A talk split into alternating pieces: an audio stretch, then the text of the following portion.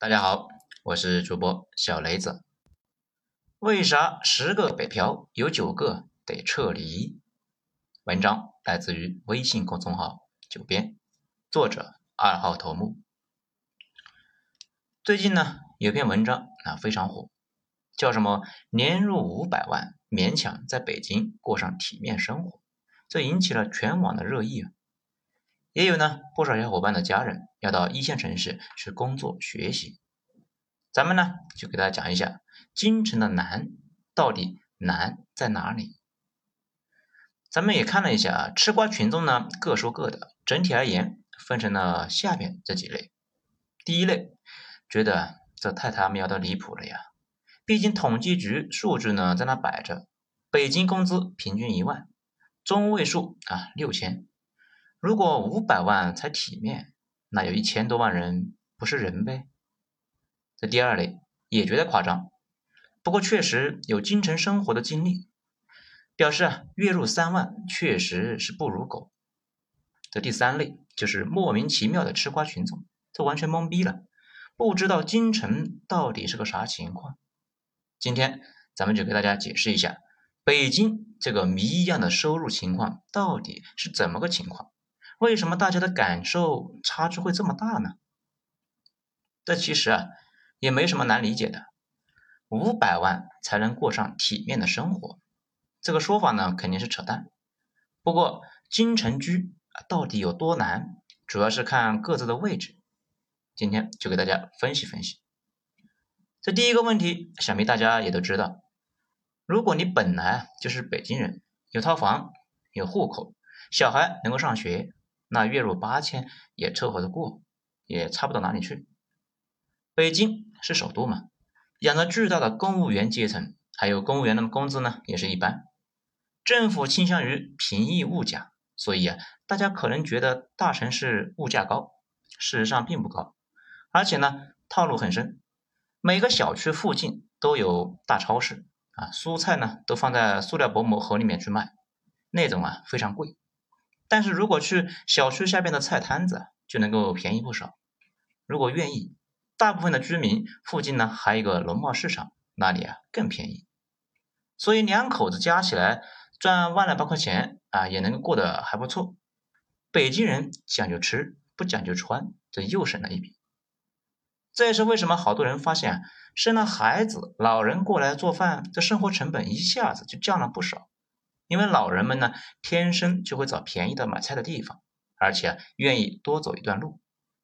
很多年轻人呢，在一个地方住了五六年，可能都不知道啊，附近走一站地就会有一个大的农贸市场，这样省着一点。再加上公交系统那是又巨便宜、巨方便。如果很早就有了房子、有学位，不用担心贷款，北京的生活成本跟三四线差不多。这几乎是北京最低难度的玩法。两千年北京人口普查的时候呢，北京有一万啊一千三百八十万人。那个时候呢，北漂还没有大规模开始，可以认为啊，这一千多万人过着不用担心房子的生活。但是啊，这里有但是了，如果呢你是外地人，通过大学考进来，想要在北京成家立业生孩子，并且想把孩子养大。那情况啊就变了。首先，你得在毕业六七年之内攒够一百多万的现金，因为这是在北京买个上车房最低的要求。这过程中呢，你还得租房，你还得有各种其他的花销，但是啊，依旧得攒一百多万。只有凑够这个数字，你才能够勉强搞一个上车房，也就是那种地段不咋地啊，房子呢也不咋地，也没有车位。更重要的是，基本没有学区的可能性。这么短时间之内攒这么多钱，再考虑到刚毕业一两年之内根本就攒不到钱，那算下来，三十岁的时候你收入最低也得税前三四十万才行，不然这一百万就够你受的。不过这依旧不是问题的关键，毕竟你只是解决了一个住的地方。在北京，真正难的是孩子。如果你想在北京定居，让孩子在北京上学，就需要一个能够住人的学区房，又需要户口。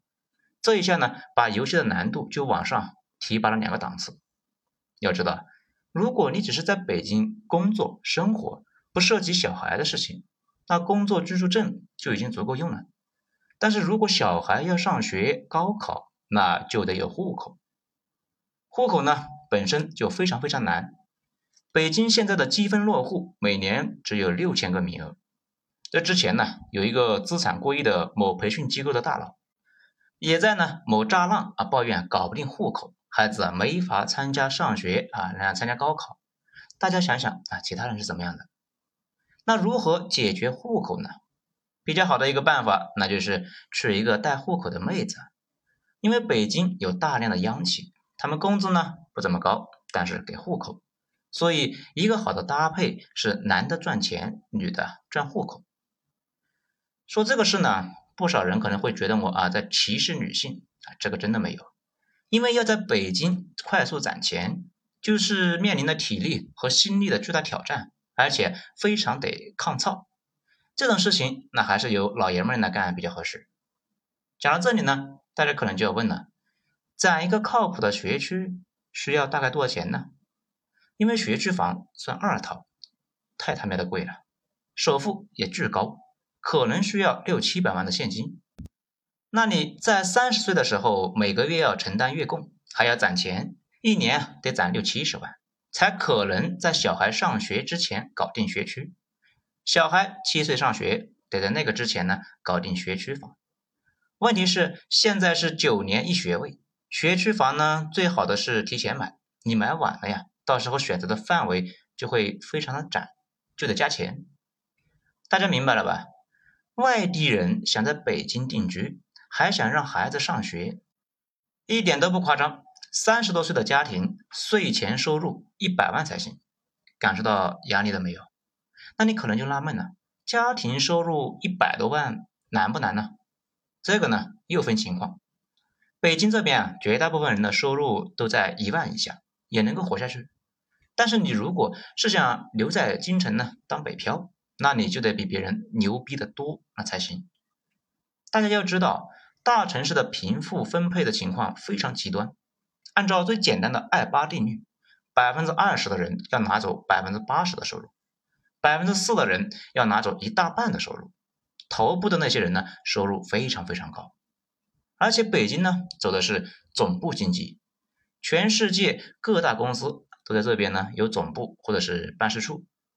北京的很多小区租给这些公司出差的人，一年的年租金就得要三四十万，大家可以估计一下他们的工资。此外呢，互联网中心还有大量的金融业，都养着一群高薪人士。还有做买卖的、开饭店的什么的，还有各种经纪人、自由工作者。每次新公司上市，都会创造出来一大群的千万级的富翁。各省有钱的子女呢，也会向一线集中，甚至伺候这些服务业的从业者，头部的收入也是非常的夸张。有那种做头发的，还有健身教练什么的，都收入高的离谱啊。中国大学毕业最顶尖的那部分人，如果没有出国，基本都被北上深给吸收了。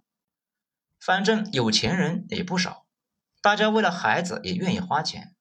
北京还有一个职能，它是中国的好莱坞。每年新出现的明星呢，大部分都是在北京生产的。这些大小明星和他们的经纪人，也是北京有钱人阶层的一支。这大概算下来呢。每年新增十来万年入百万以上的人，问题不大。这样折腾下来，如果大家看到有人说啊，自己家庭收入上百万，过得依旧是紧巴巴的，他们可能呢是没瞎说。攒学区房那可不是闹着玩的。北京这边好一些的学区房，动不动上千万，上千万还往往呢不太能够住，太小太破。如果想买一个好点的学区，还能够住的，最好是三居室。房价呀，直冲两千万去了。这类的房子，就算一年攒一两百万，都得攒好多年呢。而且攒够首付了，交房之后的还贷也是个大麻烦。年入百万，过得不如狗，可能也没瞎说。讲到这里呢，大家应该看出来了，北京这边最难的是买房，比买房还难的是小孩上学，既需要户口，又需要学区。这两个都难的要死啊！如果正常上班，而不是那种做买卖的或者是富二代，把小孩养大，更是一个地狱级别的难度的副本。很多北漂呢，尤其是码农们，他都有一个错觉：大学毕业，收入还不错，觉得以现在的工资干个十来年，也也可以在北京呢有车啊有房，从此便是长安人。不过转眼十年之后，十个北漂九个得撤离，除非没生孩子。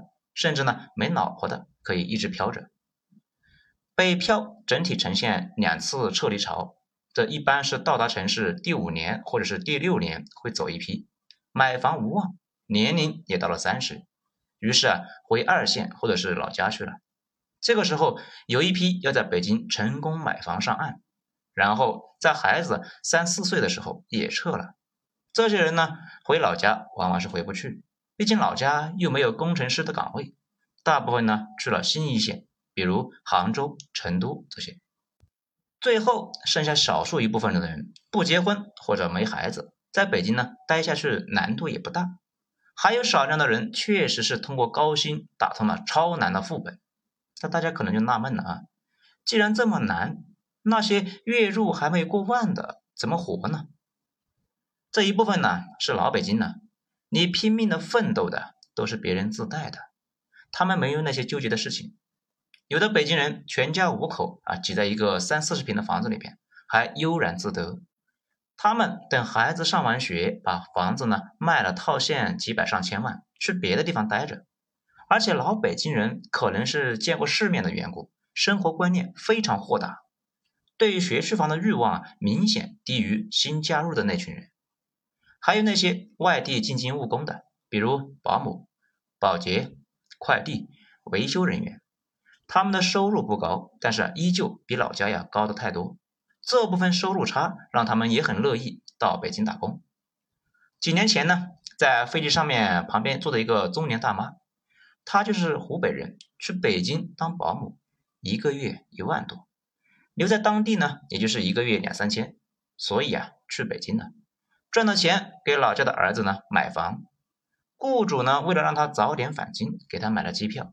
他说：“啊，第一次坐飞机很紧张，要不是雇主呢着急让他回北京啊，给他买票，他自己啊是绝对不会买的。”这些人本身就没有准备在北京常住，北京对于他们来说只是一个赚钱的地方，赚到了钱存起来回老家去花。还有不少人在北京的马龙圈里面，这种人非常多啊。自己在北京赚钱，老婆孩子在别的城市，有的呢在石家庄或者是济南，还有老婆孩子啊在东北的，就是一个月回趟家。有个小伙伴呢，他呢就是在北京生活，然后来感受一下他的生活。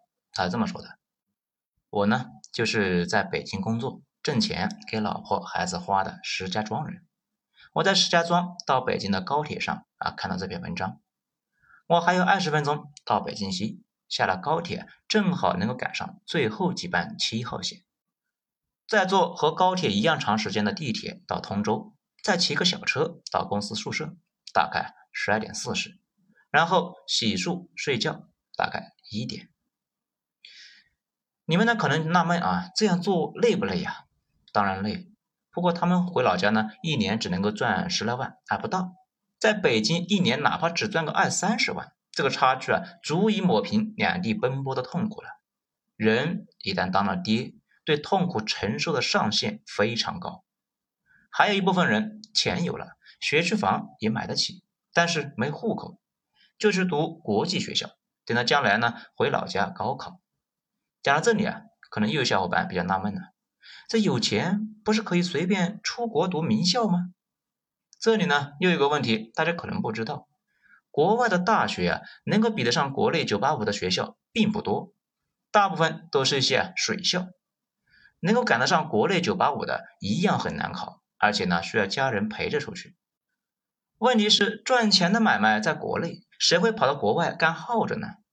以前有些当妈的呀，出去陪娃，这一年回一次国。很快呢，就发现婚姻出问题了，而且这几年大家心态也变了，很多人不再希望自己的娃呢去国外发展，回国发展的话呢，以前的那些水校早就没了魔力。这也是为什么那些人花一两千万搞学区房也不移民的原因。要知道啊，现在澳大利亚、加拿大这个门槛呢已经很低了，这些人想移根本就没有难度。还有一个问题，之前呢在某炸浪啊聊这个话题的时候呢，有小伙伴问：北京除了那些几百上千万的学区房，就没有其他的平价的吗？也有，以海淀区为例，这牛逼的直插天际啊！这些学校对应的房子非常贵，剩下的就跟我们老家那边哎差不多，以至于呢，不少的家长如果孩子没法上这些牛逼的学校，干脆啊卖房回二线，另当鸡头不当凤尾，因为凤尾实在是太烂了。说到这里呢，大家应该就清楚了吧？为什么好多人说把生孩子这个选项从人生的清单里面划掉，顿时就感觉天地为之一宽？因为一线城市啊，孩子的投入大到离谱，可能很多小伙伴已经感觉到离谱了，但是依旧体会不深。等你们有了孩子呢，生活会告诉你到底有多难。不过有了孩子之后，会觉得生活中也多了很多乐趣。如果不去经历，也很难懂得。今年要修理校外辅导，也是有这方面的原因。因为学区房已经够惨烈了，校外培训更是一个无底洞。这玩意呢，纯粹的内卷，搞得一线城市的人口出生率暴跌。现在一线的出生率只有零点五，啊，低得吓人呢。这个生育率，就算你拼命在北京扎根了，可能你孩子啊将来也不给生，然后就没然后了。而且政府呢也在治理学区房，不知道啊能不能彻底解决？咱们个人认为啊非常难。这讲到这里呢，大家可能就纳闷了。既然最终也得退出，那北漂们去一线到底干啥呢？其实啊，一线城市最大的好处就是无限可能。咱们上面说的那些赚钱的买卖，如果你待在县城，是几乎没可能会发生在你身上的。但是如果你到了一线，尽管呢概率很低，但是确实有了一定的概率。我这些年呢，送走了不少离开京城的，有的是当初跟着我一起来的。还有的是我从大学招聘进来的，后来呢，在我手底下干活的。大家普遍的反应是自己啊不适合京城，不过也不后悔。有一个小伙伴啊说的比较有意思，是这么说的：当初来北京，本以为呢玩的是英雄无敌，这没想到玩的却是绝地求生。说到底呢，想在一线立足，就需要在几年之内。赚足本地人几代人的积累，难度当然是地狱级的。好，本章就讲完了，谢谢大家收听，精彩咱们下章接着继续。我是主播小雷子，谢谢大家的收听。